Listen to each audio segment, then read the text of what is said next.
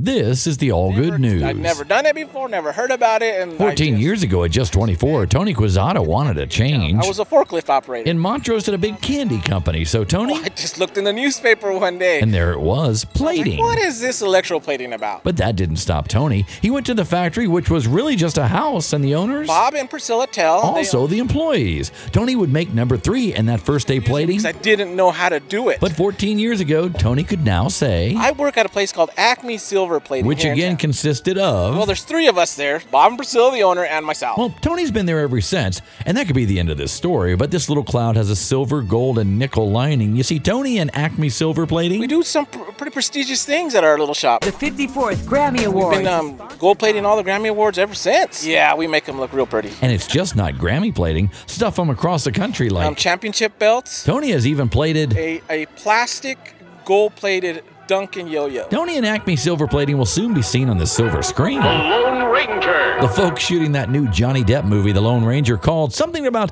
silver pistols and bullets. Send them down, we said. Send them in. And So people at the movies next they're summer. going to probably see some revolvers that we've um, silver plated. 14 years ago, Tony answered an ad that changed his It's, life. it's just a cool little shop to work at. From forklift operator It's just cool to see your work on to TV. Grammys and guns. Tony, that's pretty cool. It is, you know, it is. It really is. I love my job. The Lone Ranger. And that's the all good news.